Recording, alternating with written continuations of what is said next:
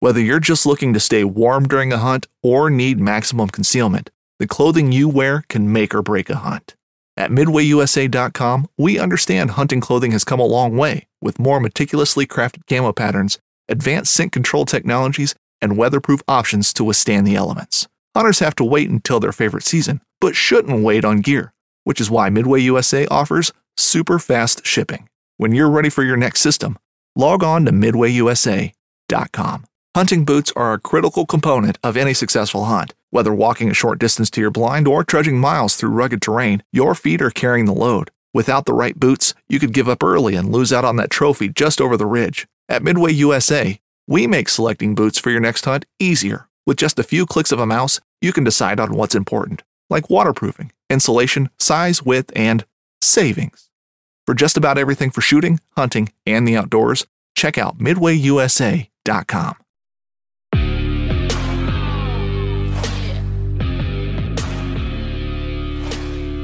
Welcome back to another episode of Bowhunter Chronicles podcast.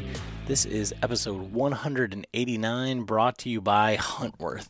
Huntworth is quality hunting clothing and packs at a price you deserve. You can check them out at huntworthgear.com. Uh, this week we're talking with Kyle Kamp, Valley to Peak Nutrition, and you know, coming off of the holidays, starting to get nicer, everybody's trying to get back in shape. This seems like a really good episode to kind of get into. You know, you're starting to think about turkey season, getting out, getting shed hunting, getting out, getting more active. Um, you know, the season never stops for us, but in reality, you know, if you're like me, and we talk about it on the podcast here, you've been sitting around eating holiday food and not getting out moving as much as maybe you would have liked. So, uh, all those hours in the tree stand eating little Debbie's and gummy bears and things like that. Kyle comes at this from a completely different perspective. It isn't a fad. It isn't you have to be, you know, all of these exercises and all of this stuff. He comes at it from a dietitian standpoint. So food is fuel and it's all building blocks for what we need and a very down to earth easy to understand guy um, went through his own journey wasn't in the outdoor space. He didn't live the hunting lifestyle where he was out west and elk fit and whitetail shape and all this stuff. Uh, none of that. So if you go back to our episode that we did with Mark from EXO, he references his dietitian friend, and uh, that just happens to be Kyle. Uh, this episode came about John met somebody, Nathan, out on the mountain in Montana, uh, kept in correspondence and said, Hey, Kyle would be a good uh, addition, you know, good episode for the podcast. So that's who we brought on, and uh, a real great conversation about, you know, what do you really need for these intense hunts or even a whitetail hunt? Is there is there anything that helps keep you more alert? Is there any foods or anything that would help you optimize yourself for hunting um, rather than just all of these supplements that everybody's pushing. Um, and so it's a great episode. I know you're going to enjoy this one. Uh, Kyle's great. A little bit of uh, housekeeping. So, uh, got some new stickers on the way, new logos. Uh, real excited, and we've brought back the stickers with uh, Knox Are Bright with Uncle Frank on there. So uh, those are coming real soon. Super excited about those. We've got uh, you've got like I guess one more month for our Patreon giveaway. And Huntworth just sent John and I a ton of gear um, to try out. And what they're giving away for our Patreon giveaway is uh, it's their Elkins jacket, the Durham pants, the Shelton uh, hoodie uh, that's got a built-in face mask and uh, gloves and a hat. And so they sent us all that stuff to try out. And I'll tell you what, um, those pants I went out and did a shed hunt with. Um, they're a lighter pant, going to be perfect for turkey hunting. They have a built-in knee pad, like uh, the Cordura knees, and then in the seat, so uh, going to be more water resistant for when you sit down on a log or something like that, kneel down, and um, just uh, they were great. I was out like it was snowing, windy, uh, shed hunting with a base layer on, and and they were great. And the jacket is like uh, brushed suede kind of, so it'll be good all the way into bow hunting season. You know that mid season. It's not a real lightweight jacket. Uh, it's actually pretty heavy and will be real nice. Like I said for for actual the bow hunting season. And then that hoodie is like a grid fleece half zip hoodie. Um, it's got a zippered pocket as well as like your normal, uh, you know, pocket for your hands. Super cool. So they're giving all that away.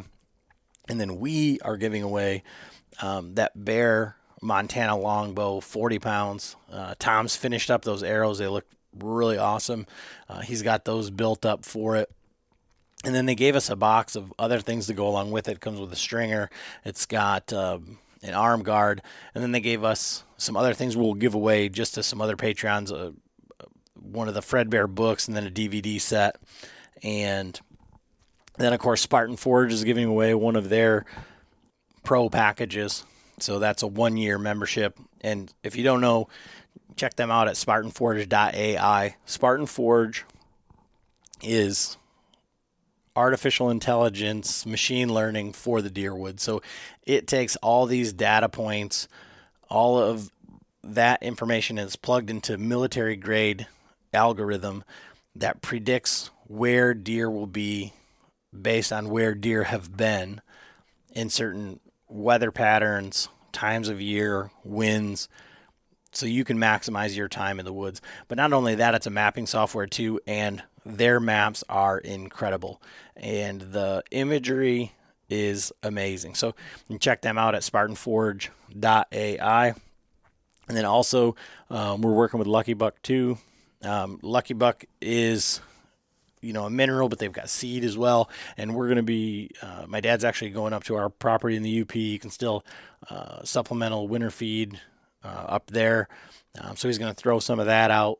And we only get up there a couple times a year, so we're going to throw a camera on it, put it out there, and um, real excited to a help our deer herd, but b um, use it to kind of take inventory and see what's up there. So all of that stuff is going to be uh, giveaways through Patreon. You got about another month to sign up. And I got some other stuff I'm going to throw in there. Like, so the next couple of Patreons that sign up, I've gone through all my stuff and I was picking up my room and I've got some extra hats. So I've got a Mossy Oak Bottomland tethered hat, brand new.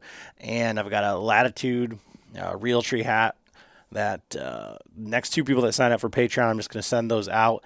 And then I also have Doyle's Gear Hoist. I bought an extra one of those uh, just to do a random giveaway. So I've got that. And then in March, you know, this will air and then it'll automatically be March. We're going to be doing, I'm going to do just uh, start doing monthly giveaways. So I bought a Mystery Ranch bino harness. Bino harnesses are like one of those things where everybody wants to check them out, wants to see this one, wants to see that one. Um, and a lot of people don't have them Maybe they don't think they need them. So it's just one of those things that I feel like we should give back to. So uh, I bought one of those. We're going to give that away. And you can check that out at uh, patreon.com forward slash Bowhunter Chronicles podcast. You can click on our link on Instagram and sign up. Um, any of those ways, what we do, uh, that's crowdfunding for us as uh, creators to help with our studio, camera gear, with all the stuff that we're recording on, all the things that it takes to run this podcast, and then the extras, like I say, we give back. And uh, we got some other stuff coming up. Um, getting everything figured out for Total Archery Challenge meetup, barbecue, all that stuff. That those details are coming up here very soon. But um, you know, we appreciate everybody that even just listens to the podcast. So if Patreon's not for you, if it's not your your jam, no big deal. Just tell a friend. Say, "Hey man, you're kind of looking like you packed on a couple pounds. You might want to check on this podcast." Or if you're like Alex and I when we were in Wisconsin from the podcast with Latitudes, and he thinks that we need all this organic food so we can be optimized and we can be fresh. Um, you say, "Hey man, listen to this. This this guy's a dietitian maybe not. Maybe we don't need that. Uh, but every single one of you that listens every single week, thanks so much for listening. Enjoy the episode.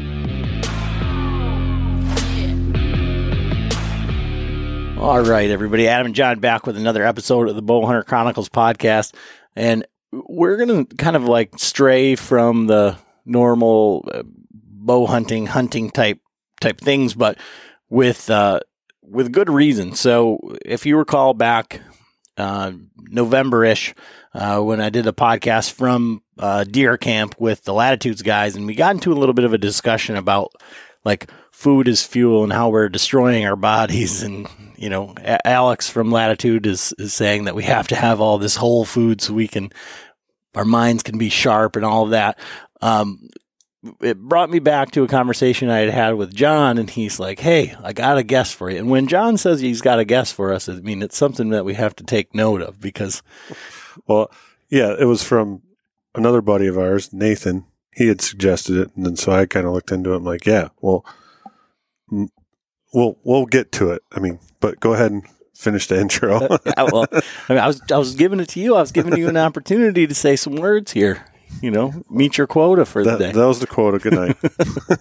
but so we're going to talk with uh, Kyle from uh, Valley to Peak Nutrition, and this is something we, you said Nathan, but he, he mentioned this to you, and you met Nathan hiking in the mountains of Montana, right? Right.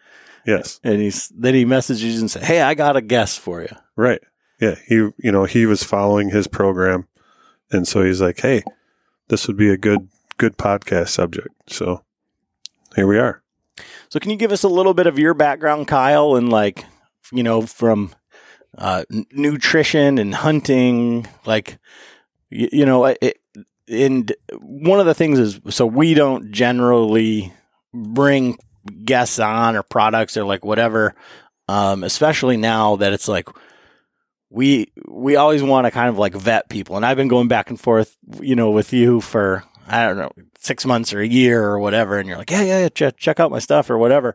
Because there are so many like people that are just in it to make money or that are just, you know, they say, okay, well, you know, they listened to the or, or, read the four hour body and the four hour work week and they're like i can make a supplement company i can make a diet program i can put it into the hunting space and i can sell some stuff and we can make some money and then I won't have to work. I can hunt some more. So uh, I just wanted to make sure you weren't one of those type of characters. So did I did I pass? well, you're here, so which I appreciate. Thank you guys, uh, yeah, for having me on. Yeah, so my you know my my route to becoming so I'm a dietitian by by trade, I guess is you know what you would my professional title is or whatever uh, my route to becoming a dietitian, my route to living in Idaho, and my route to becoming a hunter were all very unconventional, meaning I didn't grow up doing any of those three things. I actually grew up in the Midwest. I grew up in Indiana. Um, and as a kid, I, I, was not active at all, did no activities. Uh, it's a very long story to say, you know, I, I grew up and I weighed 270 pounds by the time I was 20. Um, I'm five foot six, so it's a lot to carry on a frame. And I remember laying in bed one Christmas morning, and I, I don't want to dramatize the story, but just realized this is a real problem to be this young, this far overweight, this inactive. And so I just started doing things on a day to day basis to try to change that, to try to bring my weight down. And it just, it grew an immense interest in me and wanting to know okay, you know, I, I realize that trying to snack on fruit rather than grabbing three double cheeseburgers is a good choice, but what's happening in me that makes that a good choice?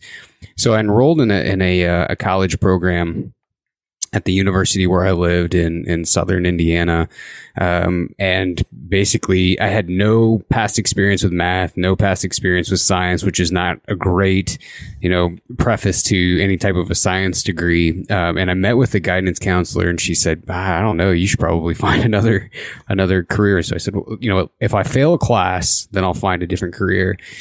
I pass, and when you when you become a dietitian, you pass. Um, once you get your undergraduate degree, they place you.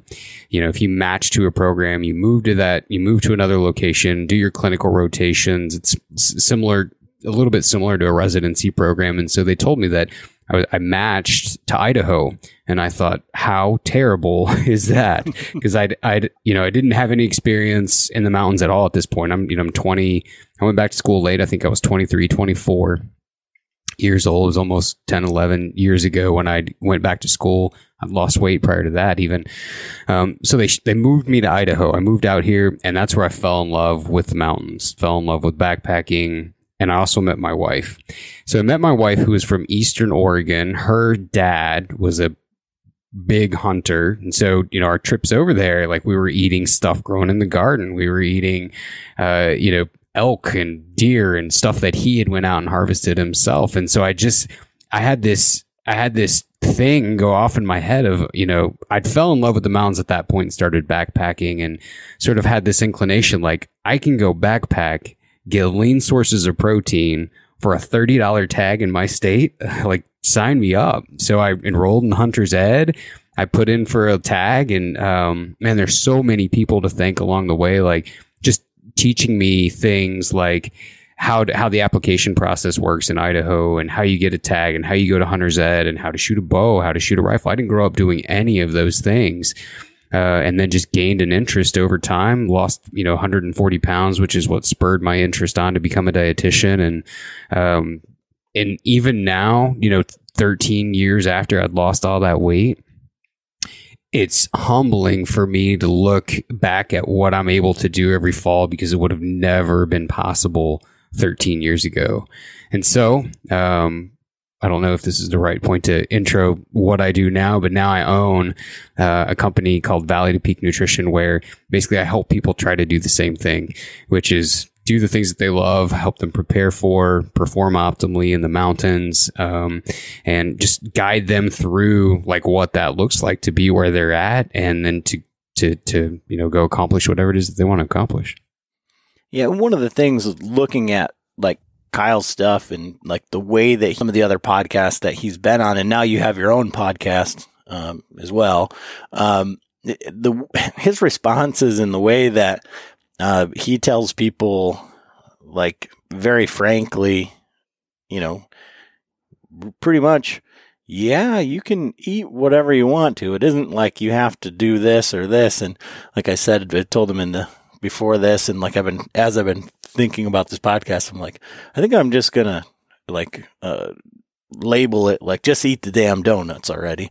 um, like it's you know when you think about like a dietitian and like losing all this weight. Like that can't be possible being happy. Like there must have been like this finite period of time where like life sucked. It just was, miserable. It was it was lettuce and water, egg whites, and that's it. And then then it was it was fun again. But that's not the the way that you you approach it. No, and I mean even in losing my own you know my own journey like eh, eh, I just don't feel like I would be able to have the understanding that I have of the people in the middle of it. You know what I'm saying? Like I remember it like it was yesterday. I remember every part of it. And it was it was I guess I, I could could say that I'm fortunate in that there weren't 15 13 15 years ago there weren't really a ton of fad diets. I mean there was like Atkins and some other stuff, but there were there was no giant you know, cultural push towards any way of eating.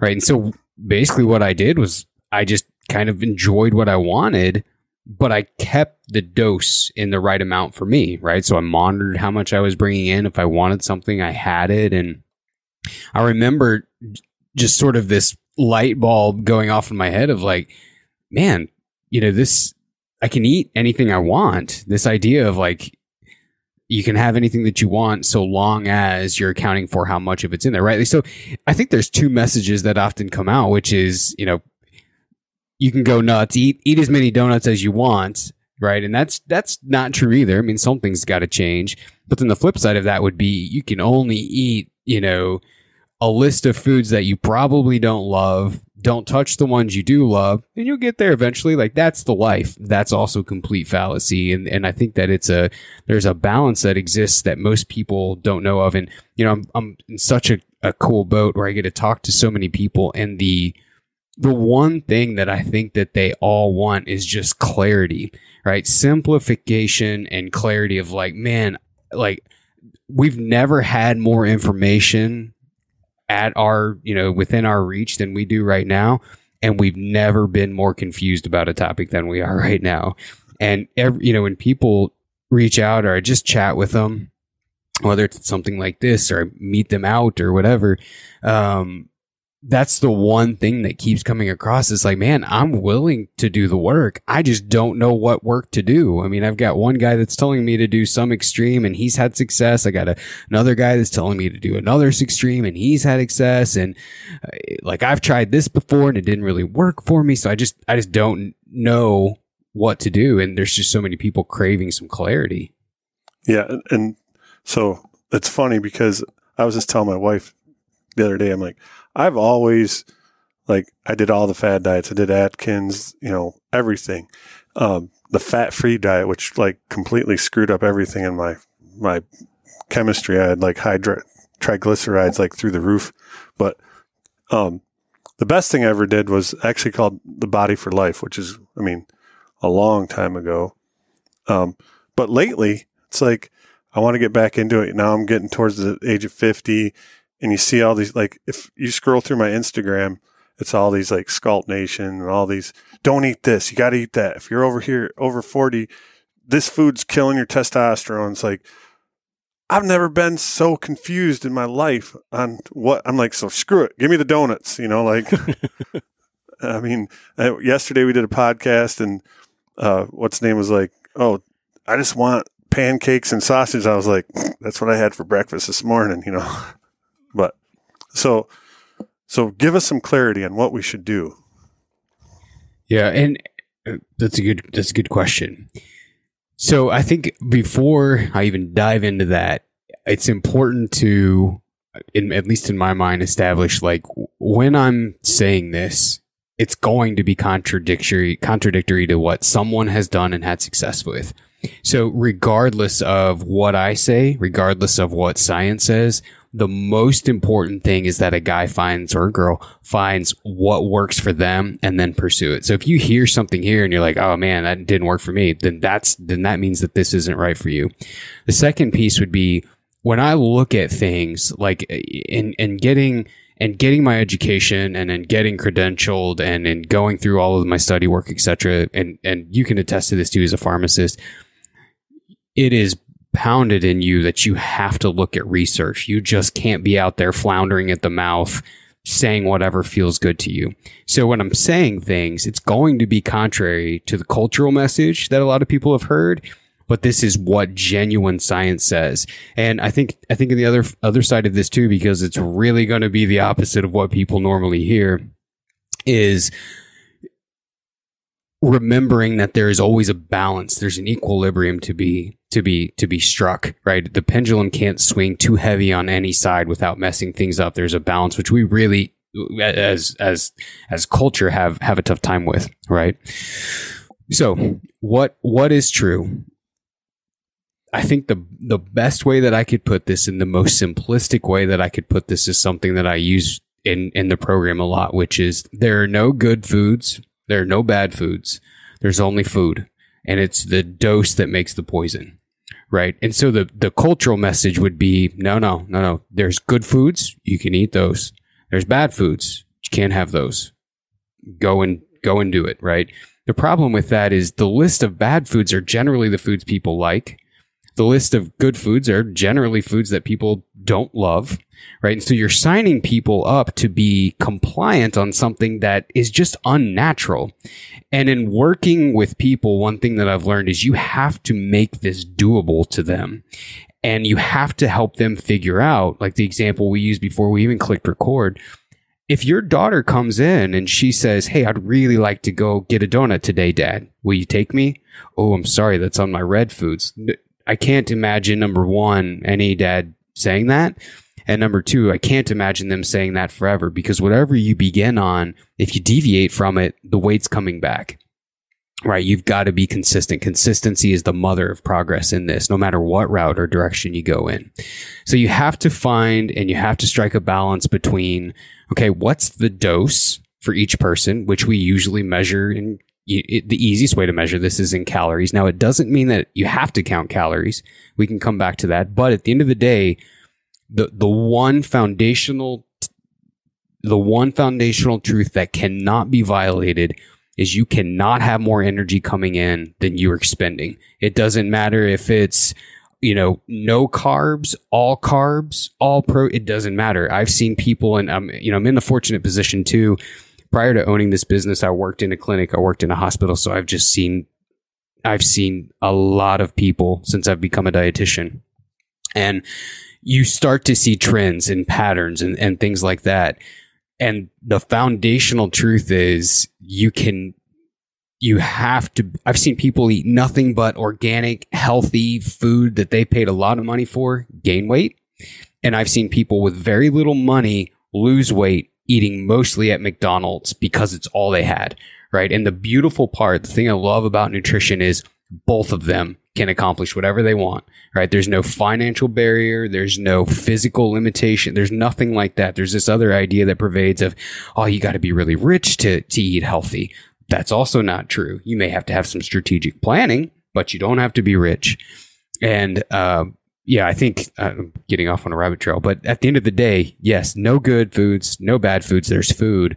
And it's always the dose that makes the poison. No matter what direction you go in, you've got to make sure that whatever you sign up for, you feel like you can stick to it six weeks from now, six months from now, six years from now, etc. So as we like, we want to put as we're putting this in the scope of like the conversation that I'd like to have about you know what we're hunting, right? So, you know, John is this year planning on going out west again, and you know, it's going to be three weeks of eating, you know, whatever he brings with him or, or whatever. So we look at things from, and again, like what you're talking about with good foods, bad foods, whatever it's calories, it's, it's, you know, if you operate in a deficit, but like in that sort of situation, like, so we'll start, it, we'll just start the season, right? So if you're hunting in September, I, I guess as I look at seasons for hunting. Right now, we're coming off of, you know, the whitetail rut where I'm eating uh, peanut butter and jelly, uh, uh, trail mix, any gas station pizza, and everything. And I'm up in the tree. And then we go into late season, then the holidays. And now, if we think about that, your daughter wants to have a donut with you, like my father in law, Uncle Frank, turkey season is breakfast pizza. And like that's what my wife loves going hunting with her dad, not for the hunting, for the breakfast pizza and the laughter and the stories and stuff. And I, have just heard it before, you know, it's like you go through all of this and it's just from, if you hunt hard and you're just going, you know, g- gas station to gas station, you're getting little sleep, you're doing all this stuff it's the like density of those calories. And that's one of the things I heard you say on uh, Garrett Weaver's podcast was, you know, you can get 250 calories in a soda and you can drink that from stoplight to stoplight where you could eat, you know, a whole, you know, three egg omelet and you might get the same amount of calories. So that's that deficit number. But like, so for elk hunting or, or whatever, like food as fuel like are what are the best are, are there better choices for what you actually need not from like a weight loss standpoint but from like a fueling yourself standpoint I think it, and I think it weaves into what you had just mentioned as far as the egg omelet and the soda. So, two things I think to establish. Number one, if you're eating vegetables or you're eating a Reese's, both of those contain carbohydrates in varying amounts, right? Obviously, the Reese's contains a lot more in a small package, whereas the zucchini or whatever vegetable you want to include uh, is less in a bigger package. At the end of the day, all carbs convert into one of the three simple sugars to be processed, right? So if we compare amount per amount, let's say, you know, grams of carbs per grams of carbs, in a nutshell, from a scientific standpoint, you are getting about the same amount of carbs. Now, there's somebody screaming at the radio right now that that's not necessarily true because you get more nutrients with the zucchini, you get more volume, right? The zucchini would take up a lot of room in your stomach, whereas two Reese's is very little. The same with the soda. So, from that standpoint, there is value in choosing quality over quantity. But again, there's just this mixed message of you can't ever have the Reese's. Oh, you can have as much zucchini, you can have as much whatever. And so it goes back to that cl- comment earlier of, of, you know, working in clinical where people would come in and they would be so confused because the quality was great. You know, they're making their own hummus, they're roasting their own chickens, they're eating uh, three egg omelets in the morning with butter they've churned themselves, and it's it's a very simple thing of there's too much of it. It doesn't matter the quality, right? So all of a sudden they start monitoring the dose and the weight comes down. They don't change anything. Now, if you if you transition this into hunting, it's going to be very personal, right? You may get a guy that says, I've, I've got a friend who did several through hikes, long trails that, you know, they exist on this gas station type food for months. Be, number one, and this, this also, this, I guess, looks at the volume side in a positive light, like where the Reese's could be a value, you need that fuel, right? You couldn't eat enough quote unquote healthy food to sustain your energy needs, have good energy as well as good weight on the trail. So you you need that stuff. He may say, "Man," and he did say, "I lived on Oreos, Pop Tarts, just complete trash and felt great." Right? But then you've got other people who will say, "I couldn't do it. I had to, you know, dehydrate all of my own food. I had to make my own fruit leathers. I had to dehydrate all of my own fruit and make my own bowl of oats in the morning, blah, blah, blah, blah, blah neither is wrong and neither is right, right? I mean, everything is everything is relative to the person's personal experience. Now, one thing that is important is yes, you have total calories, but one of the things, and this is particularly pre- prevalent in the West with backpack country, backpack hunting, there's an idea of focusing on calories per ounce. Right. And as long as you have a high calorie per ounce, that's going to be less weight in your pack and you get all the calories you need. But calories only matter in that type of an environment if they're from the right things. So the split or the division of where those calories are coming from amongst carbs, proteins, and fats matter. A certain amount of those calories need to be allocated to carbs, need to be allocated to fat, need to be allocated to protein.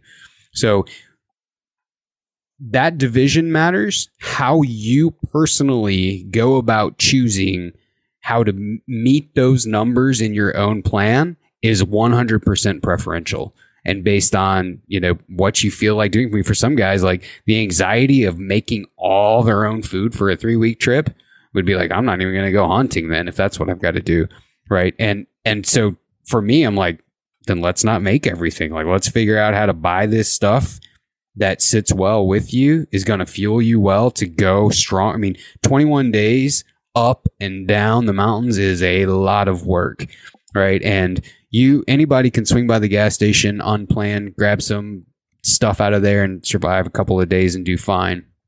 But that difference maker with nutrition, once you start to get into day five, day six, seven, 17, 20, right? there's value in knowing those numbers and making sure that those numbers are hit each day.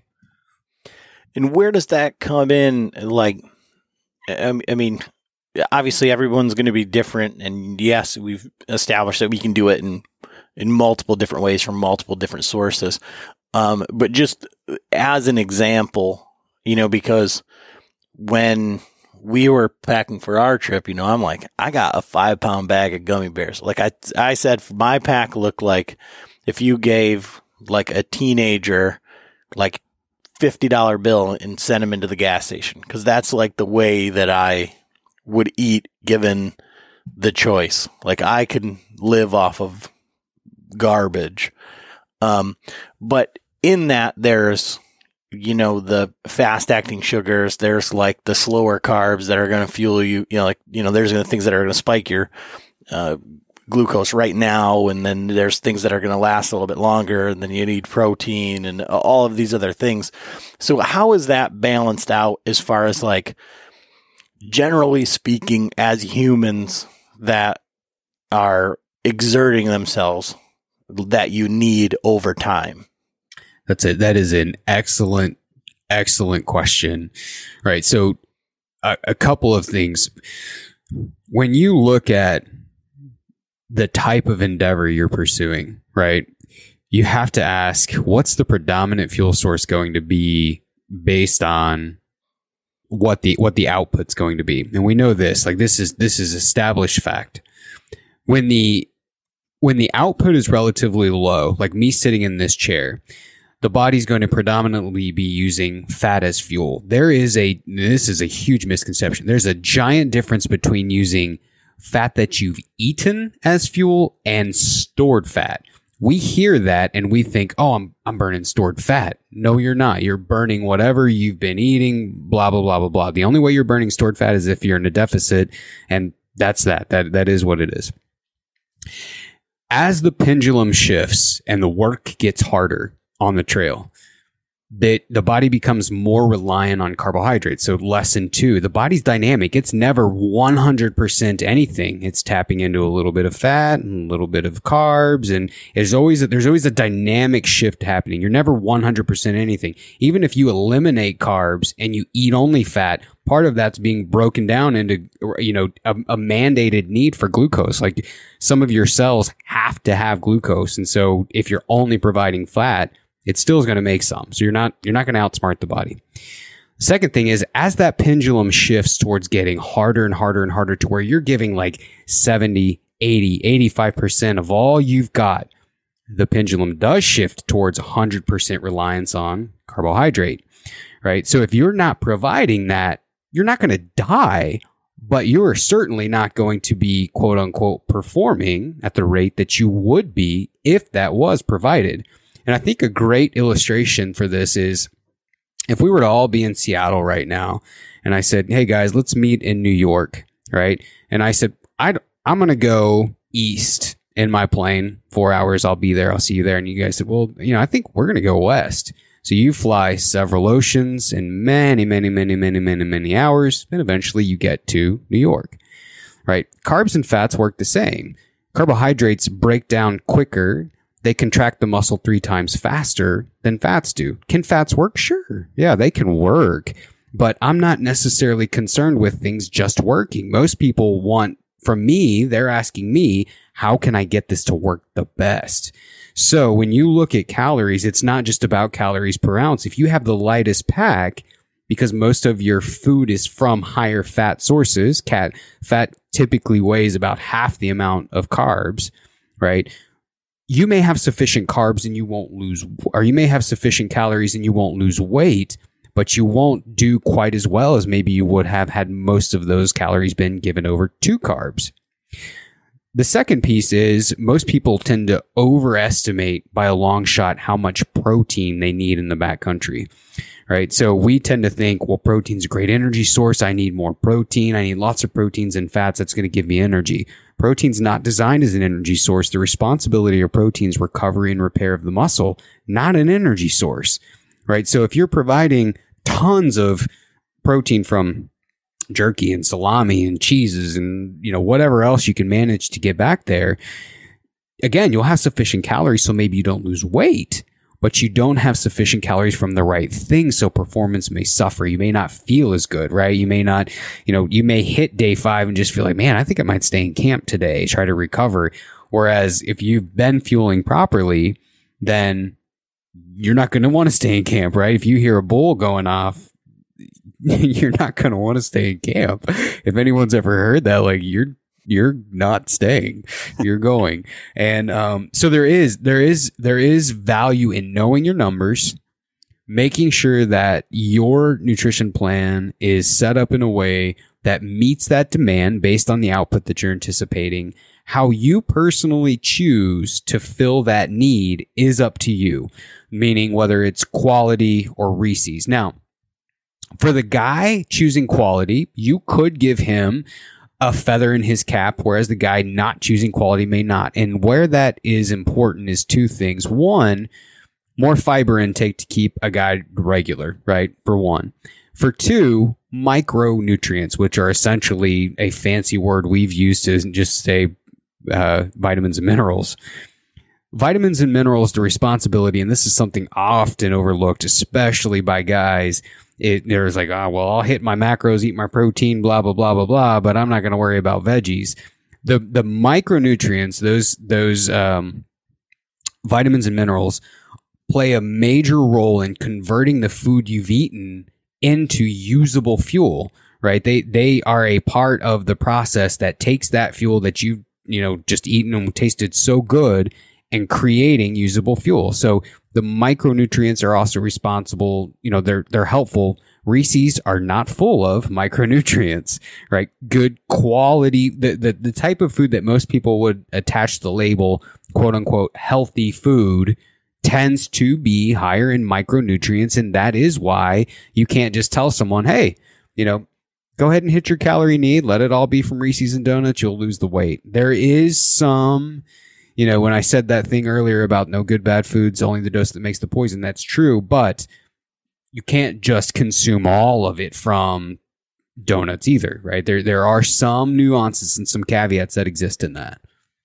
Yeah, so I mean you're not talking about when we talk about no good and bad foods and we talk about okay, so we're going to operate on a deficit and that's we're, we're talking about weight loss, sustainability, um, you know, building healthier habits and, you know, tr- again, trying to lose weight and do other things like that. But like, you know, a NASCAR does not run on the lowest octane pump gas. Yes, it'll get around the track, but it's, you're not building a supercar to run on garbage where it will happen.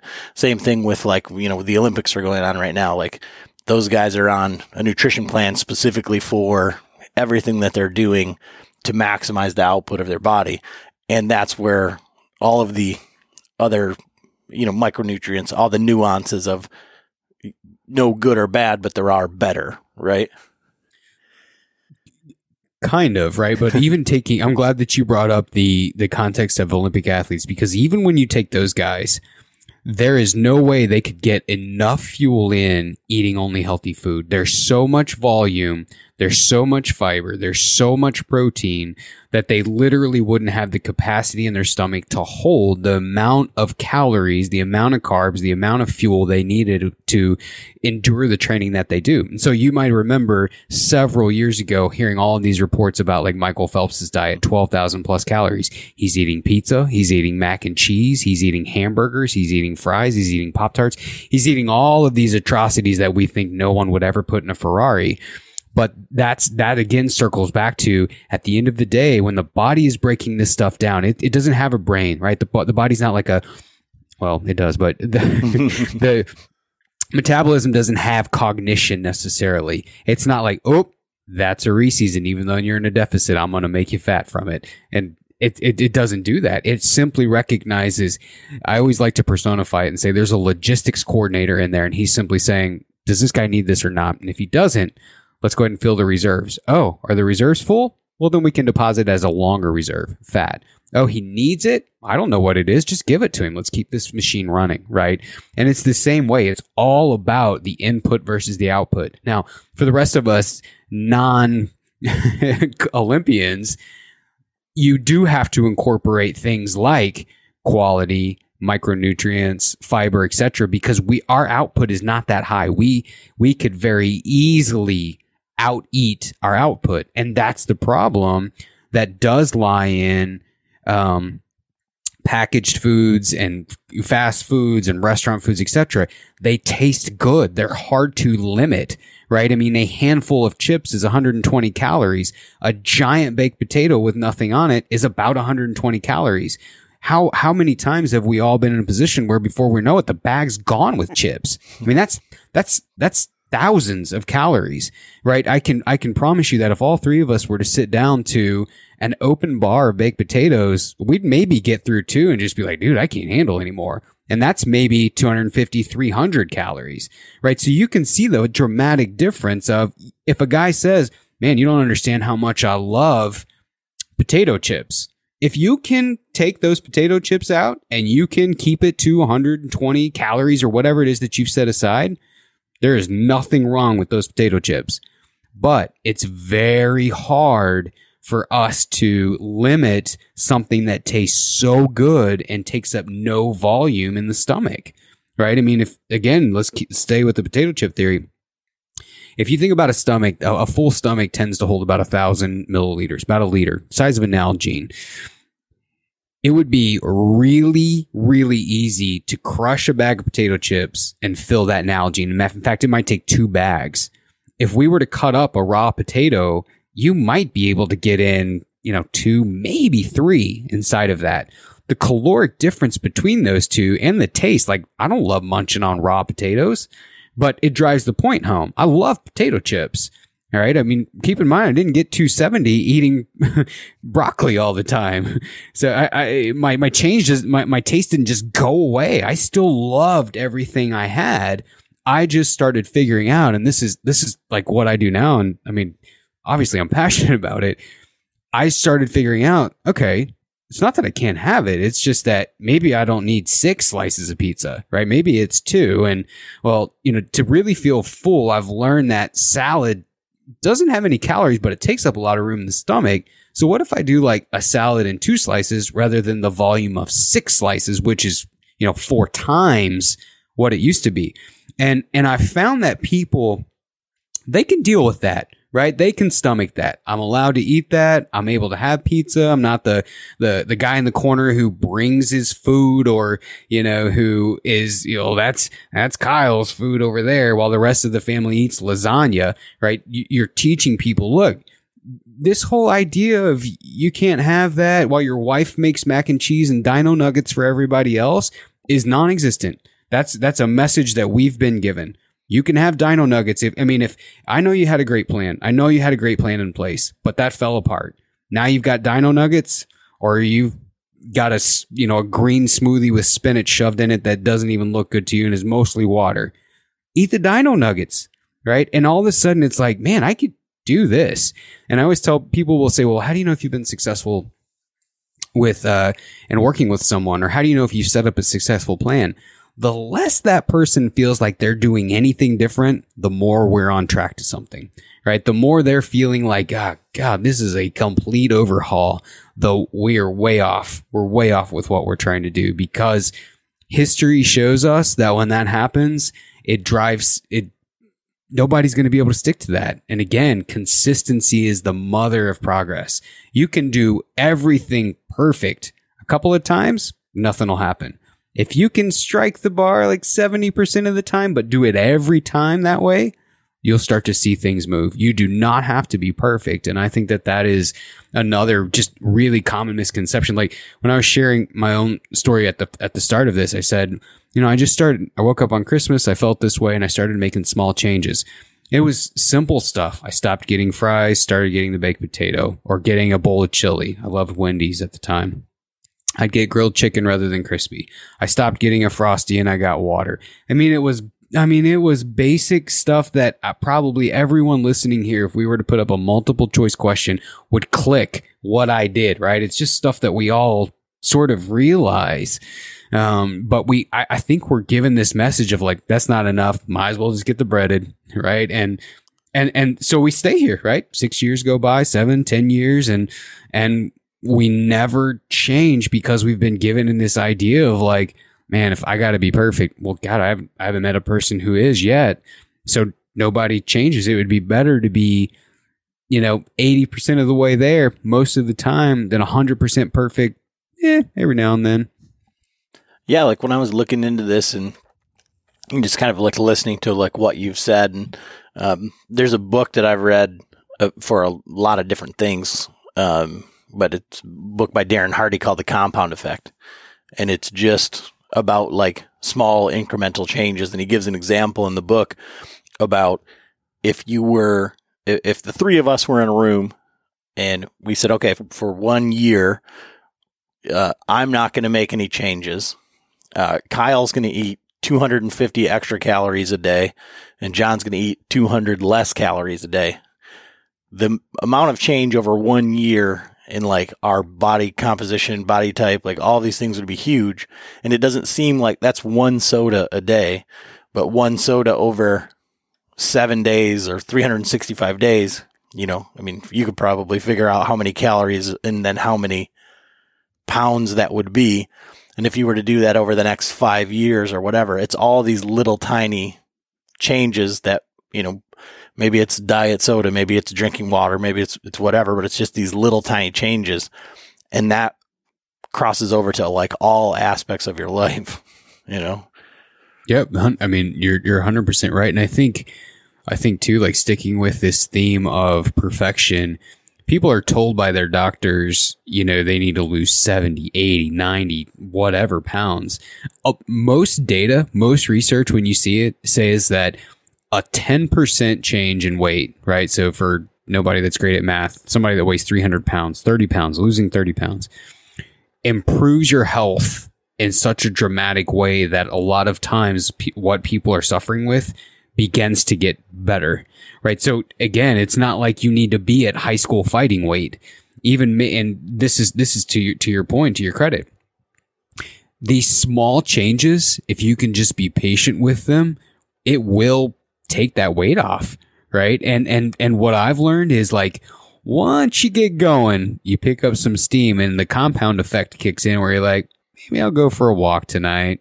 Maybe I'll go in Wednesday too maybe I'll go for a run. I've always thought about a 5K, right? It just is like, you know, I, I again, referencing being in the mountains and, and bow hunting and stuff, I didn't grow up doing anything.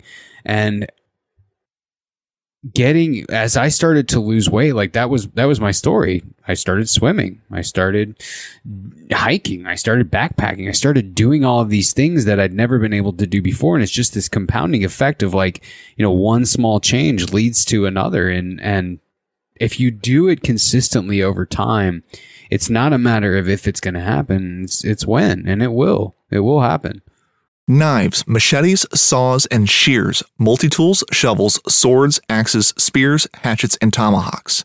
If it cuts, snips, slices, or chops, Midway USA has it. Find great gift ideas in our huge selection of pocket knives and other everyday carry folding knives. Make a statement or create a family legacy with one of our top of the line hunting knives. We've got a great selection of manual and electric sharpeners too. For just about everything for the outdoors, check out midwayusa.com.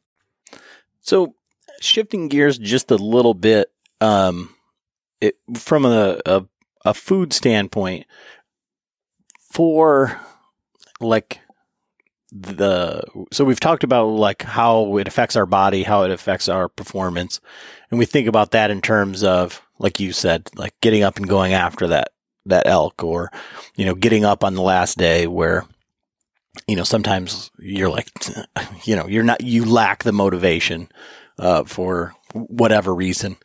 Um, it, are there foods or things, um, that you can, a regimen or, or anything like that, that helps with the mental side or cognition? So like, Dave Asprey, bulletproof, you know, medium chain triglycerides, like all that sort of stuff. Is there science behind like things that you can give yourself a mental edge while in to help you overcome some of the things that you're going to deal with while you're doing these difficult stuff? That's a good that's a great question. So right now all the rage and there are some there are some hunt centric brands that sell products geared towards this are things called nootropics, which are basically you know, I'll call them herbs, substances, whatever, not illegal substances, but whatever you want to call them, that improves mental clarity, improves focus, etc. That's that's what they suggest. And it's simple things you've probably heard of, like, you know, ginkgo and some other things. And again, looping this back into of like when people ask me these questions, because I get asked all the time, I have to say two things. Number one, what what does the data show? Number two, even if the data shows this, what's your personal experience? Because if your personal experience says, oh, you know, if, if the data says, nope, nothing to it, and you've tried it and you're like, dude, game changer, it's changed my whole life. Who cares what the data says? Go do what works for you. That's that's what you need to continue to do unless it's harming you or whatever. And when you look at the data, as a pharmacist, you'll appreciate this too you yes, you can cherry pick data, right? I could find data to meet anything I want it to meet. You have to, when you're in my position or you're in the position of a whatever, you have to look at the totality of everything. When we study big groups of people of different ages, of different, you know, studies that last over long periods of time, what does all of that say? I, I, don't care about the four guys that were in Maryland that happened to do this and you know they felt like they did better because of it. What is the what does the total data say? And the total data says none of that stuff works. right? Like when you look at it, this is the thing that I love about nutrition in in researching it, everything seems to loop back to no, just master the basics. Just become really good at the basics. Sleep, the one thing that does show effect, caffeine. So drink yourself a cup of coffee or Red Bull or whatever your caffeine of choice is. Make sure that you're eating in a way that does not cause you any issue. So if you're the guy who tolerates gas station stuff, but too much fiber has you tearing up your buddy's tree stand, don't eat that way, right? Like do the things that that you know are going to work the best for you. And like one of the one of the terms that gets thrown out a lot in the the hunting community in the West and, and maybe even there is confidence kills. Right. So the more confident you are in doing whatever your repertoire is, you should just keep doing it if it works for you. The thing that people will often email me about is like they, they feel like they're missing this thing, right? Like there's some bit of information out there that I've not been given in terms of, you know, getting the edge. And there's just not anything that says, hey, you know, if you take these, game changer. Now, like I said, could you go find some data somewhere that, you know, hypothetically improves a metric? I'm sure you could. I'm sure you could. But the totality of the data, when you when you put it all in a pot, kind of says, no, it it, it doesn't. Yeah. So I've said the same thing. So I've I've I've tried the butter coffee and all of that stuff, and where it's good and like yeah, maybe you do feel more full. Do I notice anything? Maybe because I want to. Maybe because I put in so much effort. Like I got up Placebo, early and I did all of that stuff, and and that's what I tell people. Like when they're asking, like, "Hey, did you notice anything?" And I'm like, "Well, I don't know because uh, you know I've just been doing it, and so if I want to think that I did." then it doesn't really matter because it's working for me and it makes me, you know, maybe I give an extra 10% effort in my daily whatever because I did that and I feel like I'm doing something good, just like it's almost a placebo. Yeah, it, yeah, exactly. But I can't tell you that it's going to work for you but it's the same yeah. thing with like the scent lock stuff or like if you want to use scents or you have your lucky hat that has their white acorn wafers pinned to it john um, you know if that's what kills a deer for you then that's you know but my yeah. question was more based from like that 10th day or whatever that last day where you know you've got a buddy that's maybe maybe we are eating different or something and you know you just feel off like you're not right.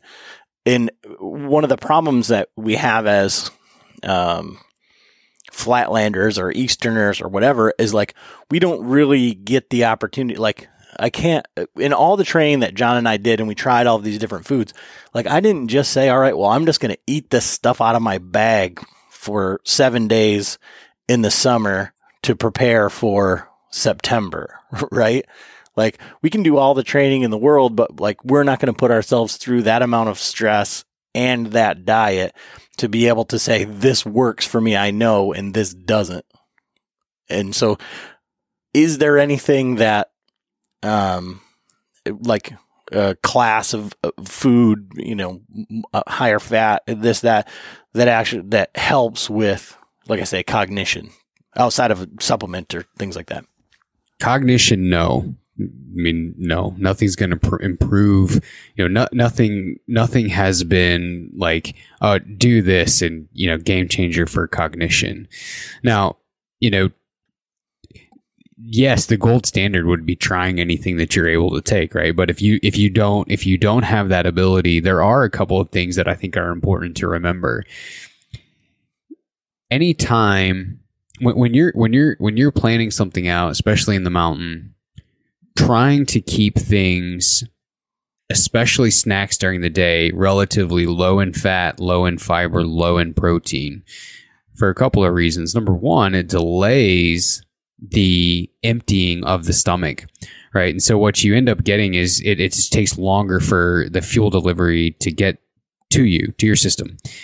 Second thing would be is that delay, like when you're when you're hiking, the body's pulling blood from your leg, or I'm sorry, from your from everywhere, from your stomach, and giving it to the legs, right? There, so there's less perfusion, there's less blood flow to the gut, which naturally causes more indigestion.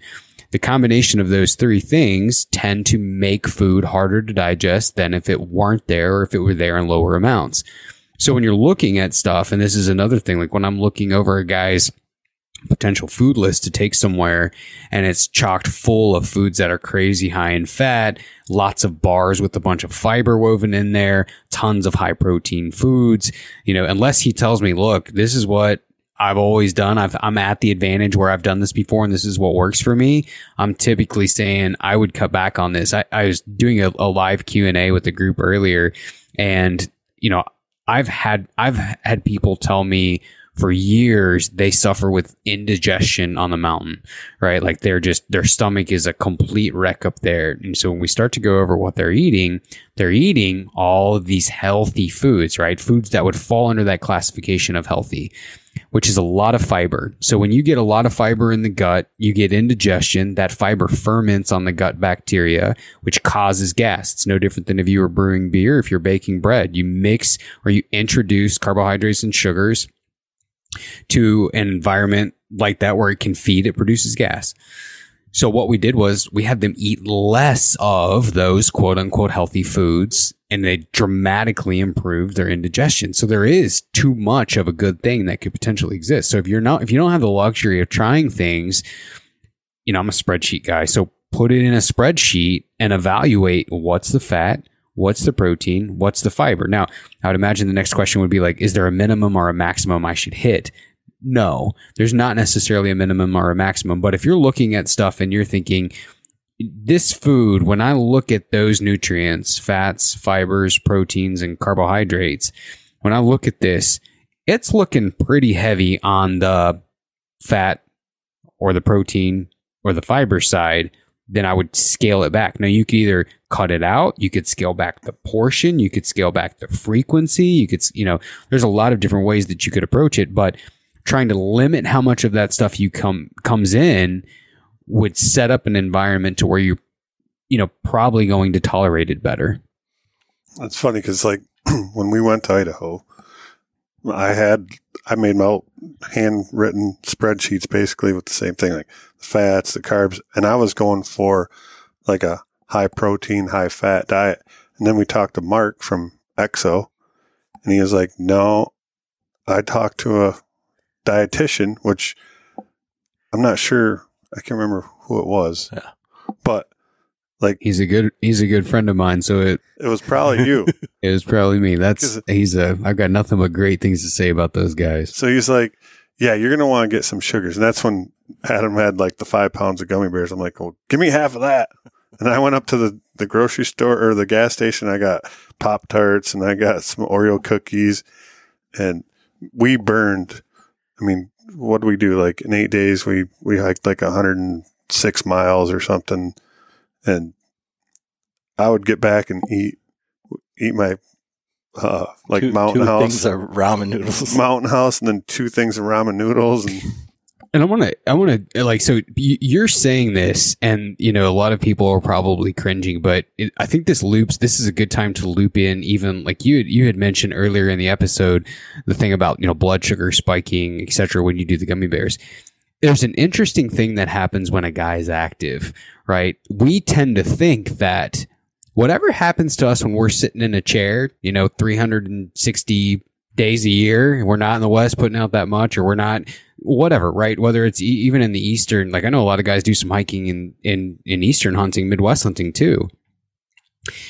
When you look at a graph, you see a dramatic blunt in the spike of blood sugar when you're eating a super high carb diet because those cells are more receptive to that glucose. It's powering the muscle. Carbs fire three times faster on carbohydrate, or I'm sorry, muscles fire three times quicker on carbohydrate than they do fats. Right. So when you look at when you literally look at graphs of studies done of a person that's active versus a person that's inactive, when you see, you know, 60, 90 grams of carbohydrate taken in in an instant for an inactive person, you do see a dramatic rise and then a dramatic fall over an hour. When you get that person to be active in, a, in any type of an environment, and I think that this study was on on on biking, which tells me it would be even more prolific than hiking in the mountains. That that that curve is blunted. It's it's more of like a small slope as opposed to a giant slope that rises and falls like a bell curve. Right? So it's it's you we when you talk to people, you have to get them to remember you may not see yourself this way, but you are an athlete when you are in the mountains. Your body perceives what you're doing the equivalent of those guys that you do watch on TV, right? You, you may not identify with that, but at a physiological level, that's what's happening, right? And so that's why I, as a dietitian, can confidently say, yeah, take the gummy bears. Like that's, it's a different deal when you're out there. It's not like right now I'm sitting in my office. I don't have a five pound bag gummy bears next to me, just, you know, dipping my hands to them as you, as I talk. I don't need them. That's irrational. That's illogic. I do need my license revoked if I talk like that. It's a different deal though when you are that active. It's like you're throwing newspaper into a burning fire. I mean, it is it is literally processing it just about as quick as you can throw it in, which is why you'll find stuff like that woven into meal plans or woven into plans that I've given to guys. It's because you need it. Yeah, we're. I mean, we were wearing our like trackers and stuff, and I think the one day it was like seventy five hundred calories or something. I mean, and yeah, you couldn't. Thirty-six thousand steps and Yeah, flights of stairs and all that. thirteen miles. But um, so when you were talking about you know protein uh being like recovery type, right? So in a situation like that, and even if it were to be, um, you know, you put forth your effort, whether it's you know in the whitetail woods and you did a couple miles through the swamps or you're out west or or whatever, and you're you know, we've established that you can use these carbohydrates and these things at different times for different reasons. Would it be more beneficial for then you to like load protein at the end of the day, like prior to sleep, so that you're getting that recovery? Hundred percent. Yep. Bingo. Hit the nail on the head. Okay. Yep. So, you know, like, so number one, logistically speaking, it's hard to get many sources of protein in the backcountry because most all of it requires refrigeration. So if you're doing any type of backpacking and you're not, you know, leaving each day from a truck, like there's not a lot that's going to last very long. But yes, because it's recovery, what I tend to focus on is planning stuff out, having having a decent source at breakfast, so it sits with you, right? The, the last thing you want to do is eat breakfast and then, you know, an hour later you're into a bowl and you're starving because it's just gone. Dose some at breakfast, dose some at lunch because most people rest a little longer at lunch, dose some at dinner. Now, there still some like woven in there throughout the course of the day, but it certainly isn't the focus. And Ryan Lampers and I had an interesting conversation about this on his podcast. And then I did a like kind of a follow up on it uh, on the why I'd made the comment that I did on his podcast, which was, you know, very rarely he and I were going back and forth about how much what what we take when we go. Very rarely are either of us taking much because it's not an energy source. It's just weight that I don't want to carry, right? And so you know you get most guys like it seems like the sort of the the overhanging mandate that is in um I don't want to say culture.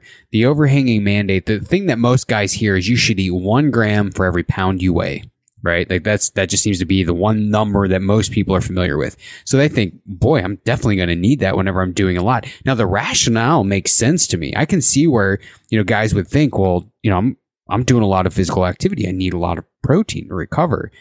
It's, it's not true. It's it's just it's it's it's different, and you definitely don't need one gram per pound. You know, you take a 220 pound guy. How are you going to get 220 grams of protein in eight days in a row back there? You know, logistically, it's hard, and then more importantly than that, you don't you don't need it, right? It's just an energy source. An interesting fact, like, so what a lot of guys will do is, is kind of like you had said, they'll eat a lot of fat, they'll eat a lot of protein, they'll eat very little carbs. And again, we're, the body's smarter than us. It's dynamic. It can take those carbs in a deprivation like that, create energy in the form of glucose in the liver whenever it's deprived, right? So it's just a, again, take that instance of sit, us sitting in Seattle and either going, east to New York or flying around the globe and going to New York, if you're not supplying what it needs, it's going to figure out a way to make it. It's just going to have to work harder to do it. So in my mind, I'm a pretty logical guy. I'm like, why not just provide what it needs from the get go? Right. And so that's where you start to plan. You're like, whoa, cut the protein down, bring the carbs up, fill in the gaps with fat based foods. You know, usually things like nut butters and nuts and trail mix and things like that butthole sandwiches.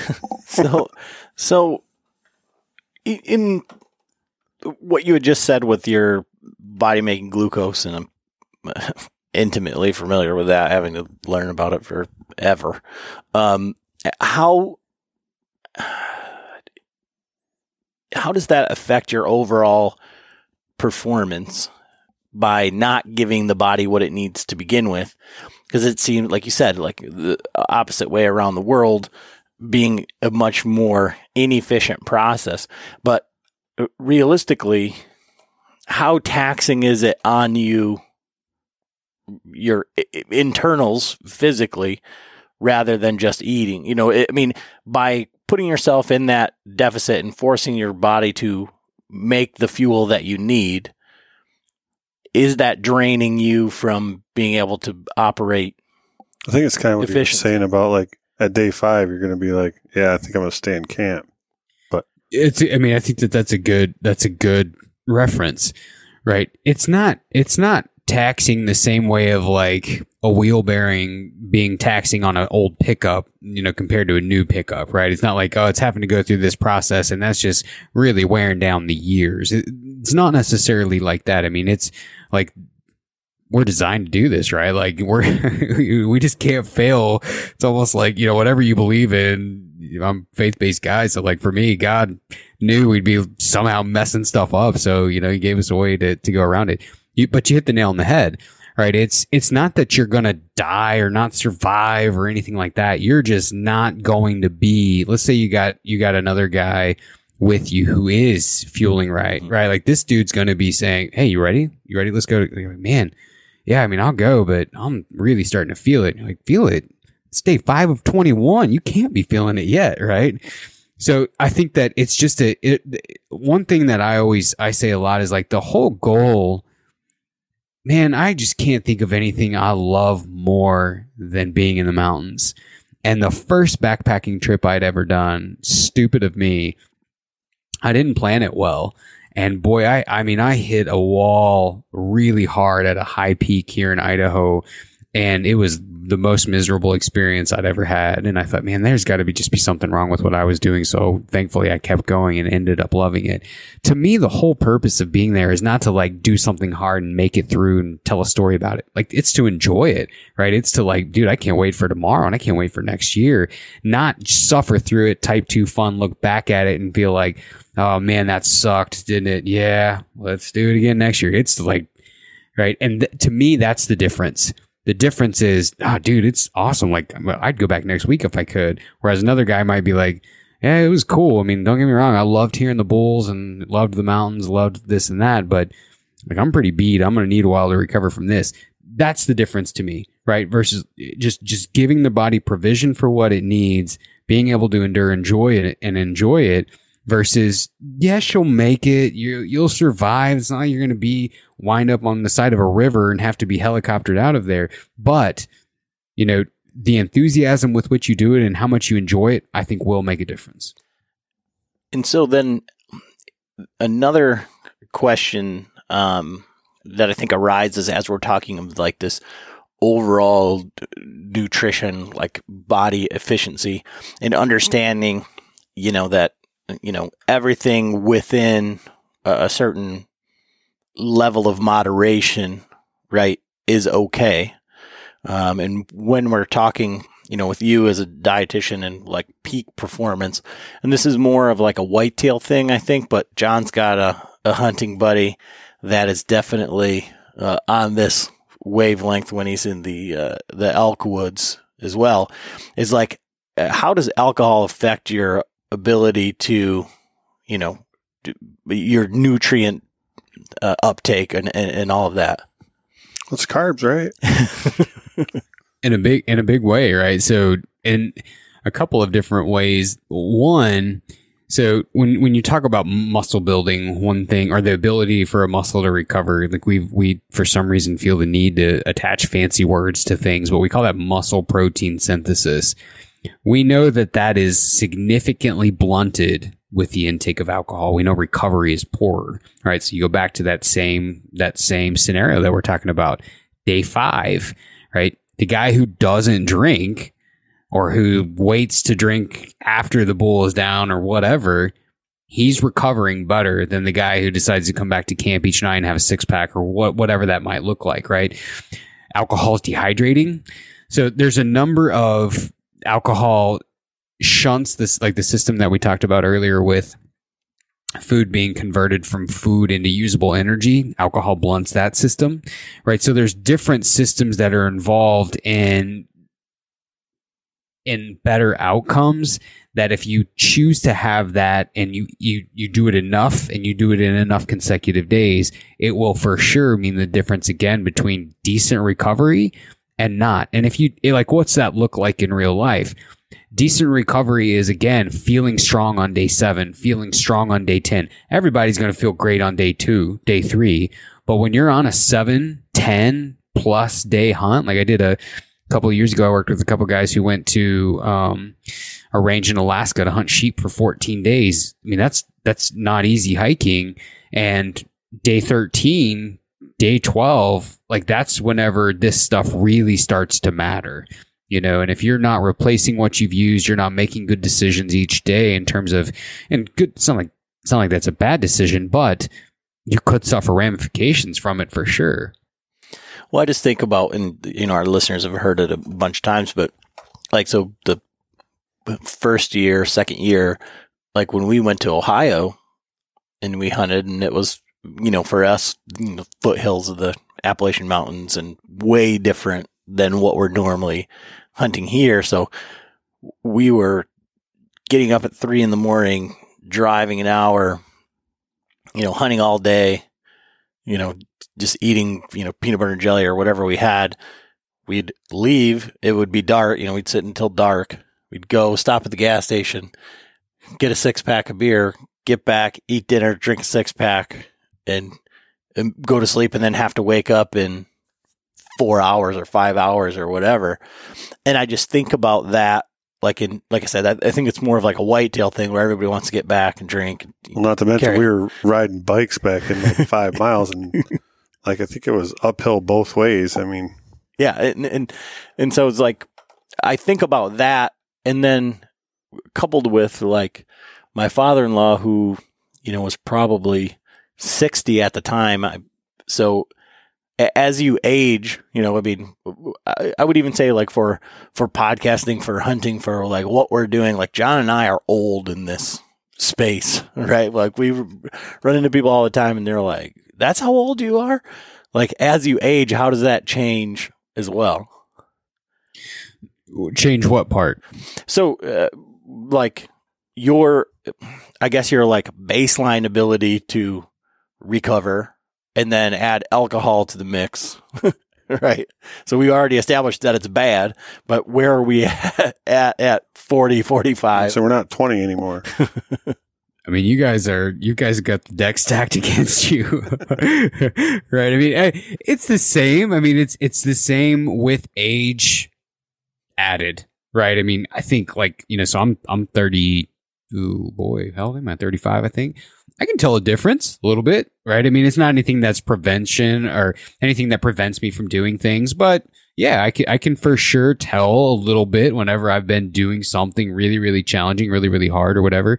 Um, if you can add additional age to that, then it would do exactly what you would anticipate it would do. I mean, it would just be another. um, I joked about it, you having the stacked deck stacked against you, but yeah, it would be. It'd be it'd be another feather in the cap of like not in your favor. Our, our wheel bearings are wearing out, John. Well, yeah, mine for sure. I got a couple bad ones. I'm 47, so So, it, like I say, like all of this conversation has been great because it isn't like okay, well, these are the numbers that you need to hit. This is it- it's it's more. I don't want to say like holistic, but it's like more of like a thirty thousand foot view approach. It's just, it's just saying like, look, here is what's happening, and these are the things that will help you to uh, kind of like navigate it. Like this in different circumstances, some of this stuff may be worse than others. Like if I'm like, well, these beers have 100 calories each, and I need these are where I'm getting my calories. I'm going to drink Uh, 12. It's probably bad. You know, that would be bad food um, as far as backcountry nutrition. I wouldn't call that food. It's just bad calories. well, uh, it, it- at the end of the day, it's all just calories. Right. John, weren't you listening? That's what I'm saying. Bad calories. But even even that I think is a good like a good example. I've I've had guys. There's a guy right now in the program, really really great guy. He he had been successfully losing weight. He had been successful doing all of these things. And again, you talk about compounding interest. He he would drink at night, not like a lot, but he would he would drink to relax. And so he just sort of thought he's like, well, man, what if I just quit? It's not like I need it. I don't drink it that much. I just kind of mindless drinking at night and he did and you know his sleep got better his all of these things started improving it didn't speed up his weight loss it didn't you know do all of these other things but you know small decisions like that compound with interest right and for him just getting rid of that gaining the ability to be able to sleep more have better clarity during the day etc provided him an outlet that made it worth it for him just to say like i'd rather have all those than anything at night. And so, yes, I mean, can everything fit? It can, but is there value in making sure that there is a, you know, a good amount? Like the rule that I love and, and often talk about is like an 80 20. 80% of the time, yeah, focus on those nutrient dense, good, you know, full of vitamins, minerals. You're cooking most of it, whole type, decent foods, whatever.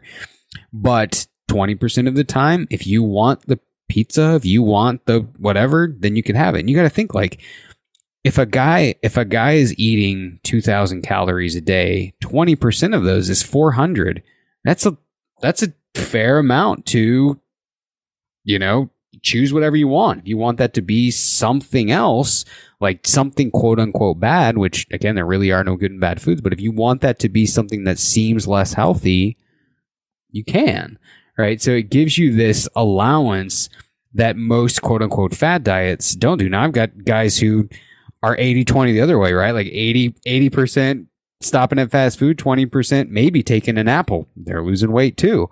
So, yes, yes, it does matter at the end of the day that they are, for the most part, calories, but there is value in giving a dose of those over to some of that more nutrient dense, high quality stuff, quote unquote, high quality stuff. So, like when you are, when someone comes to you and they want to figure everything out, like, do you go like by, like, BMI and stuff? I mean, how do you? I mean, because No. I look at the BMI, I'm like, it says I'm obese. It's like I'm 6'3", No, I- 235 pounds. I mean, I hate the BMI chart. I so you know what guys will a question that does come up a lot is what should I weigh? You know what what do you feel like would be a good weight for me? Should I weigh the, what the BMI chart says? I'll say no. I think there's two things that we should evaluate where a good weight for you is. It should be a weight that doesn't perpetuate any chronic disease. And it should be a weight that allows you to do what you love doing at the speed and the frequency that you like doing it at. So, for example, if you could hike as often as you wanted to with any with the pace that you wanted to hike in, but you're an uncontrolled diabetic, that's a problem. We need to fix that, right? So in that scenario, it perpetuates a chronic disease even though you can physically do what you like. Flip side of that would be, oh, you've got no chronic health problems, most of your labs are in check, but you can't hike with your buddies even though you want to, right? So your weight's a problem. Where we find that mix, right? Maybe that's 30 pounds above what the BMI chart says you could do. Studies also show like there's no real advantage. Once you hit that threshold, there's no real advantage to going lower, right? And like, so my own story, when I lost weight, lost 140 pounds, got down to 130, and I was miserable. I mean, I was like, I had, I was running a lot, and I was, you know, just I didn't know a lot about nutrition at the time. I'd come home at the end of the day, like, and I'd be so exhausted that I couldn't manage to walk to 50 feet to my door. I'd lay my car seat back and I'd sleep and in my car because I just had no energy. There's this idea that being this weight is great. And I think that a lot of social media per- perpetuates this idea of, you know, having your abs poke out and having this, that, and the other pokes out. What most people don't realize is that when those guys pay a dietitian, pay a physical trainer to get them in that condition. They take those photos and they're done immediately. They start eating again. They start getting, you know, drinking and hydrating again. Most of those guys are not following what got them there year round. But we don't know that, right? We see that and we think these dudes live like this. I want to be like that. And it's, it's a myth. Like that doesn't exist. Now, there is something also very powerful about the ability to say yes right? So if if right now one thing that a lot of guys struggle with that I've met is the there's no motivation, right? There's nothing coming up that makes them need to go get in shape. But there's something powerful about being able to say yes. And what I mean by that is if you get the invitation, it's not a question of do you need to spend a year getting in shape to go elk hunting in Montana? You're already there right? The power of being able to say, yeah, I'm in. I'll figure out how to get off work as, as opposed to, man, I don't know, maybe I should, you know, this year, maybe, maybe this year I'll try to get in shape and you can ask me next year. Well, the holidays come, you know, all of, all of the different events come and we forget about that anticipation. But the, the you know, the, the ability to be able to get that phone call of, hey, you know, I'm getting, so I'm, getting ready to go do a, a, a hike in June that's far outside of my comfort zone. But and I've been like reflecting about this in my own life. Thirteen years ago, there's z- absolutely zero way I would have been able to do that. The ability when I got that email and the invitation to just be like, "Yeah, I'm in. I'm going to have to do some specific training. I'm going to have to like prepare for it." But that's a 12 week process. That's not a 12 month, 18 month ordeal. And then, you know, are you guys going to do it next year? I don't know, man. This might only happen once. Like you're, you could go. The ability to just be able to say yes can be very motivating for people alone if they don't have something already on the calendar. There you go, John. Yeah. So, so once you get, you know, that kind of established, then you, you build a, I mean, a nutrition plan, but then do you like what do you recommend for like say a workout regimen or you know with that? Yeah.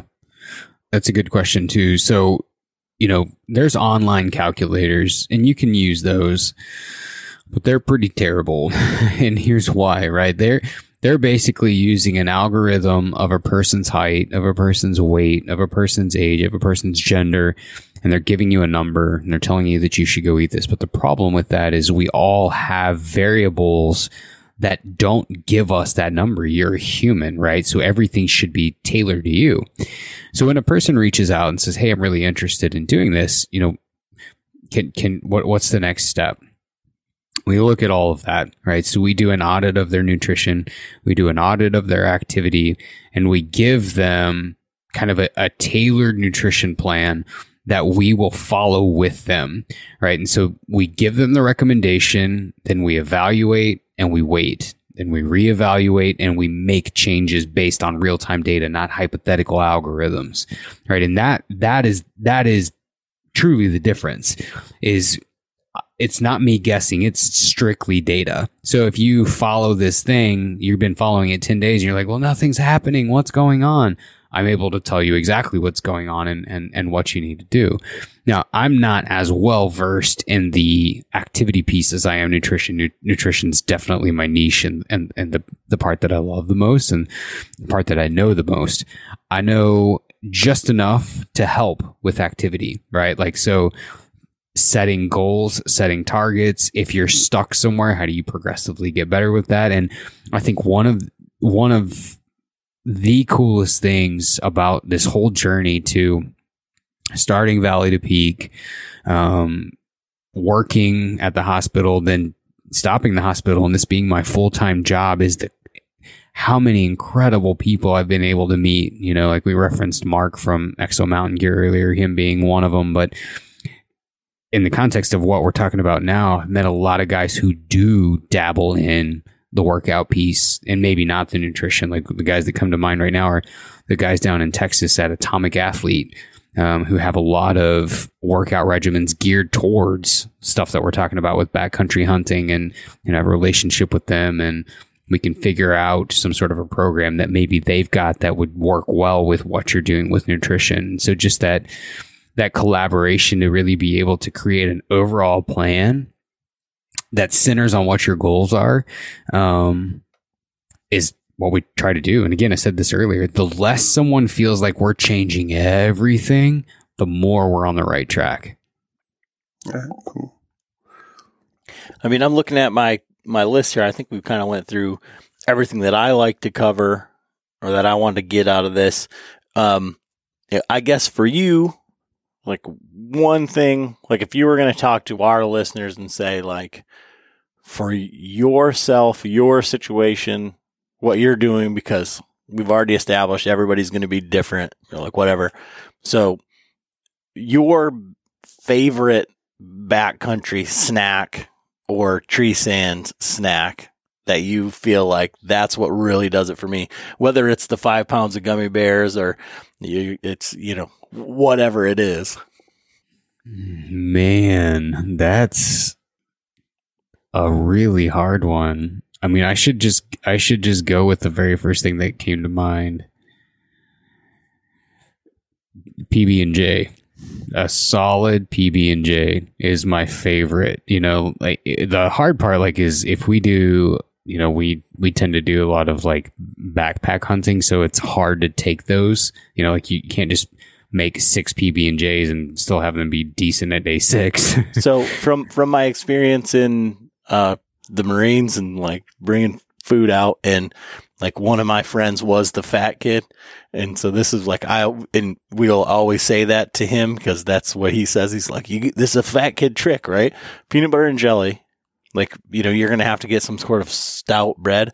But if you put peanut butter on both sides of the bread, it doesn't bleed through the one side. So you get an extra day or two days out of that. So the the problem I've always had is like the peanut butter melds into the bread, so there's no creaminess. It's it's almost like eating just uh like a crusty peanut butter flavored toast at you know several days in which i'm you know so like if we're gonna go if we're gonna hunt there's a unit that we hunt mule deer out of that's not too far from home and if we're gonna go out for like a day I'm always taking a PB and J. Like that's a no brainer. Other stuff in there may vary. Uh, you know, so as you asked me that, and I was like sitting here trying to rack my brain of like the most exciting stuff I've ever thrown in a pack. That was the first thing that came to mind. Is it's like if I've got the opportunity to take one thing, it's I'm always going to default to being sure there's a PB and J in there. Which is That's, the last thing that you would expect from like a dietitian or like a nutrition guy. Like mine's oh man, peanut butter and honey. I mean, but that's like I eat that every morning for breakfast. I mean, I go through a jar of Jif a week. yeah, it's. I mean, it's like if you if if we did like a bag dump. oh man, and you saw what was in there, and you know, I said, pick which one of these is the dietitian. You would not pick mine. you know, I it's during hunting, like it's it's I might follow that PB and J up with some Pop Tarts, and there's gummy bears in there, and There's just a, a bunch of a bunch of different stuff. And so like for context, you know, on a day to day basis, I might eat somewhere, you know, around 2000 some odd calories. I'm five foot six, 150 pounds. On hunts, I'm, I tend to hover around 4,500, give or take. Right. So the, the, the exponential demand, you know, like that. If I were to say, you know, if you were to say, well, what's, what's the one common mistake that you see a lot of guys make for hunting, especially like out here? Cause it's, you know, a lot of who I see, um, they do not take enough, right? Like a lot of guys hover at 3,000, 3,500, and the need's way higher than that usually. No, one thing, I mean, do you ever, like a lot of people have the iWatch and stuff. I have one and I, you know, I wear it 90% of the time. I don't have it on right now, but how accurate is like the calorie tracker on that? I mean, like it, you know, you can count your steps, you know, tracks your heart rate and stuff, but like would that be a decent like so I wear it around all day working and I'm like, mm-hmm. okay, well I burned 1800 calories today. Would that be something how accurate? Not at all. it's just like, another I mean, algorithm. It, well, that's partially and and that's not just me, you know, sort of flippantly saying that they've studied it right? So they've studied watches. They've studied i mean they've gotten so detailed as to to even publish the different models of watches. Um, and then they've studied workout machines right? Like so you get on the elliptical and the elliptical tells you oh you know congratulations you burned 420 calories in the last six minutes. And and we've when we've studied that we've found that the you know so what they'll do is they'll evaluate what the watch says and then they'll hook them up to an actual machine that measures what the what the output was. And they compare the two uh, you know between the study groups. There's a giant variance between actual and and and what the watch says. And so like a, a huge misconception that i see is people tend to read that and then eat it back. When in reality you know your watch tells you 400 maybe maybe you burn 250 so now you're really at a 200 some odd calorie surplus going off of the data from that watch. And even whenever we evaluate people estimating their intake like we talked about oh tracking calories or whatever we find and this is again published data we they've seen that people will estimate 1400 calories fewer than what was actually taken in, right? So they'll estimate, oh yeah, I think I had 1400 or so. And then they'll have, you know, this will be in a controlled setting. They'll have someone there from, you know, a dietitian or whatever do an analysis on it and it's more like 28. So it's not that people are unwilling to do the work necessarily. Like they're willing to measure stuff and to try to eat within parameters. It's that what they're trying to use isn't necessarily the entire story, right? And again, it just goes back to that that question or that comment that people say when they reach out is it's like, man, I'm just so confused about what to do. But realistically, John, and I'll, I'll say this, and this is my take on it, just coming from like my background, is so the same thing happens with people with their at home blood sugar machines, right? And they're checking and they're checking and then they go to the doctor and then the doctor says, well, it's 20 points higher or 20 points lower or whatever.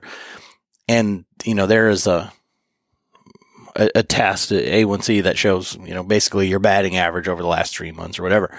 But for your watch, if we understand that it isn't gospel, but if you get more steps if you it says that you did more today than you did yesterday and you're you're looking at that and you're not using it as validation to eat more, right? I mean, you can use it as a tool because that's all they're doing with the blood sugar is just to say like where is your baseline so that you can see any deviation from that higher or lower. Yeah, trend. I, I think that they can be helpful for trends, right? The same with like people will say, "Oh, my you know my bathroom scale measures um, body fat percentage.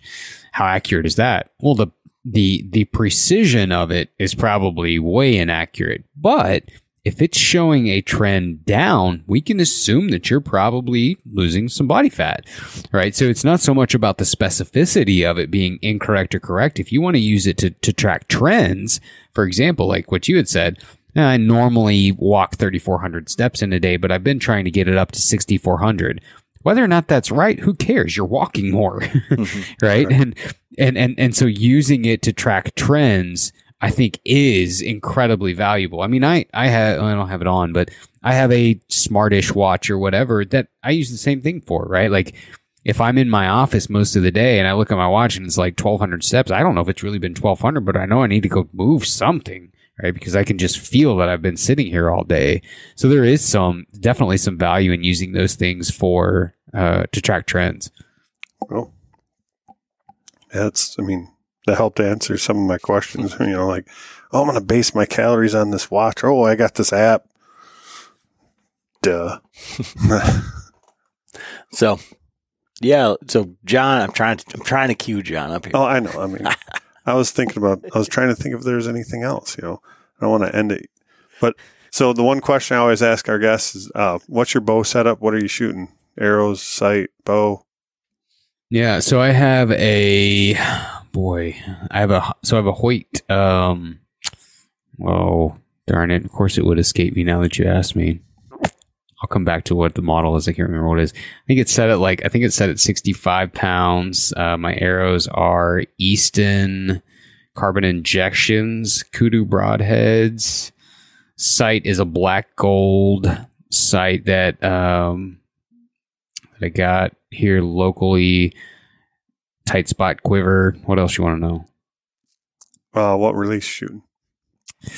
Oh, a very fancy Walmart release that I got from my first year I bow hunted, right? And so I've like I've gone through and looked at Carter's, I've gone through and looked at hinges, I've gone through and looked at the stuff from Nock On and like it, this goes back to that whole confidence kills thing, right? Like what you get in your head. I'm like, I know exactly when that little cheap Walmart Velcro releases in my hand, like I know where it falls on my finger. I know where it sits on my wrist. I know like the if it feels off, I know it's off. So for me, I'm like I'm not changing until that thing just breaks. Yeah, don't mess with it. yeah, I mean, which you know, being from Walmart could be any time, but it's lasted me. I mean, longer than I expected. so, how old is your bow? A couple years. Well, so my bow, year? I got it. So I got it used off of maybe Rokslide from a guy in Pennsylvania who owned a bow shop and had it sitting in his inventory for a couple of years. So my draw length's short. I think it's 17 and a half inches. And he had this Hoyt. Oh, darn it. I wish I could remember what it's called. So we had this sitting back there and it was a couple of years older. Right. So I, so, you know, I, I started rifle hunting, eventually got into bow hunting to just be able to get out more. In, in, in Idaho, you can hunt early, you can hunt after the rifle season. So I just wanted to hunt more. So I got a bow, uh, and I borrowed a friend's bow for a while. Just fell in love with it. Fell in love with the whole process of it, and ended up, you know, I was wanting to get a bow, but I didn't want to ex- expend uh, spend a ton of money. So this guy was selling this bow, so I bought it as a just a bare bow, nothing on it. It was brand new, um, and I got it probably f- four years ago, and I think it was a couple years older than that. He just had it back there. I'm trying to think of. I, I like to think of it as like a Power Max or like Jason's Carbon Spyder or like, um, No, it was. I mean, it was definitely. It was definitely entry level. Um, an entry level bow. Oh darn it! Charger. That's what it is. Charger. Charger. Okay, yeah, I say that's Charger. one. yeah, and just because we're gonna get uh messages about that, your draw length has to be like 27 27 and a half. because 17 would be like your arrows would be like a crossbow bolt. It's probably 27 and a half. What did I say it was? 17. 17. No, no, twenty. You're. It is. It's 27 and a half. Yeah, Yeah. because I mean, It our listeners 27 would be like 17 inches. This guy, he doesn't know anything. Like, No, it is. It's it's 27 and a half because I've got it written on a. I've got it written from when I first measured it. I still have it posted up on my uh, on my bulletin board. Yeah. So uh, for you, Kyle, and I really do appreciate this. Like for guys that are interested in like you know taking this journey, like who are the guys that you uh, you see the most success with, or that you like you are the guys that you really enjoy helping? Like who is it that you um are serving, and then how would they get a hold of you, and what's the process? Yeah, honestly, I mean, this is going to sound just so diplomatic. anyone, I, I, will say this though. I the the people who it's the people who have the, the the will and the desire to want to change but they just don't know how right? Like so i meet so many people all of them great but there's just something about the guys that say like dude i'm willing to do the work I just don't know what to do because I'm so confused. Like I need, and that's what I do. I, I, create, like if, if someone were to meet me on an elevator and said, quick, I'm getting off. What do you do? I create roadmaps for guys to help them reach their goals with nutrition. All right. Very, very plainly. I mean, it's that, that is what it is. So there's just something about those guys that they do. They have the work ethic. And once you give them the, once you give them the roadmap to, to put that work ethic to the test, they do it. They just I mean, it's pretty awesome to watch, and I've just been humbled to be a part of so many of those. And again, like I give the advice, but the I mean, they're doing the heavy lifting for sure. They are anyone who's been a part of this and been successful on it definitely deserves all the accolades. I've got the easy part um, if, if people are interested, there's several different social media channels. There's a podcast, all of them sort of labeled under Valley 2 Peak Nutrition. Um, the social media channels and the website are V with the number two pnutrition.com. So it's v2pnutrition.com. Uh, and if anyone's interested or they've got questions or whatever, uh, you can email me info at v2pnutrition.com. There's a free newsletter you can be involved in. There are a, I mean, there are a, I have worked I've tried to work very hard on providing as many free resources as possible, and so all of those are linked under the website. Um, yeah, I'd, I'd be happy to help if anyone's interested. Awesome. Well, really, really appreciate your time. I think that's kind of all we got for the podcast tonight. So, I appreciate it, guys.